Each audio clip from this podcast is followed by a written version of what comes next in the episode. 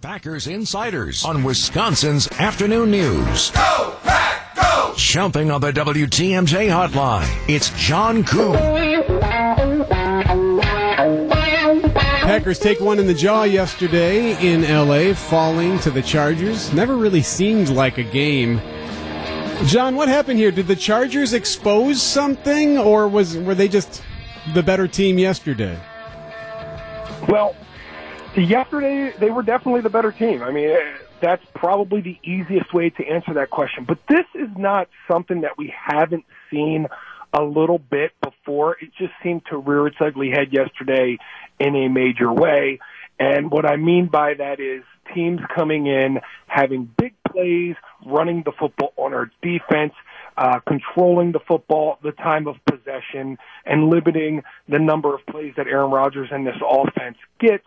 We've seen that from time to time throughout the year. However, most of the time we've seen that our defense has been able to come up with advantageous turnovers or uh, or get some sort of bounce of the ball to go their way in order to recover from these circumstances. And yesterday, this uh, Los Angeles, I need to keep reminding myself, the Los Angeles Chargers uh, played a very disciplined football game in which they did not make any of those mistakes. John, to what do you attribute the lack of balance in the Packers offense? I mean, the run game was just 11 attempts. I mean, nothing was really working great, but it just seemed like a very unbalanced approach.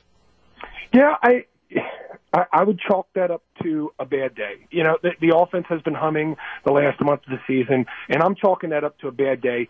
Uh, there, there's a lot of reasons on why you should or could probably uh, make that explanation.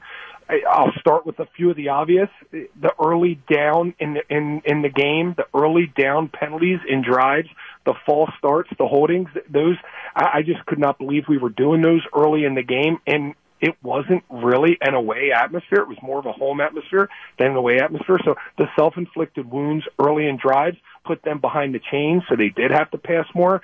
Then obviously getting down against the Chargers, that forces you to feel the need to pass a little bit more. And the one thing I've noticed about Matt LaFleur's offense, especially in this last month of the season, is that first first down of each drive is huge.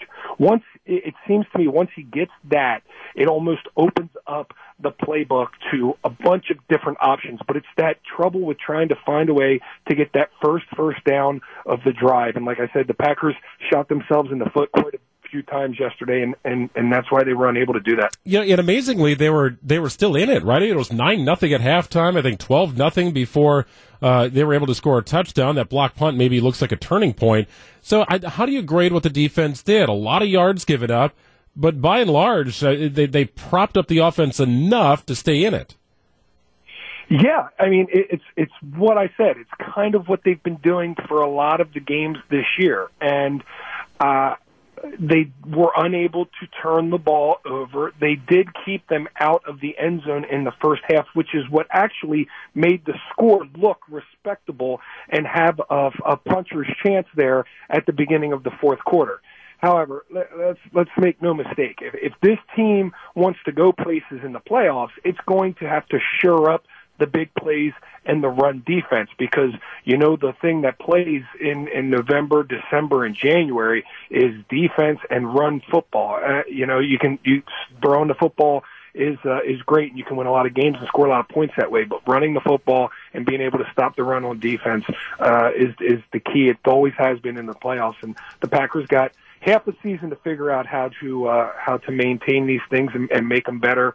So uh, they're they're going to have to make that a point of emphasis. John Kuhn, thank you, sir. One more game before the bye, and of course, then the rest will come. All right, thank you, sir. Appreciate it, John.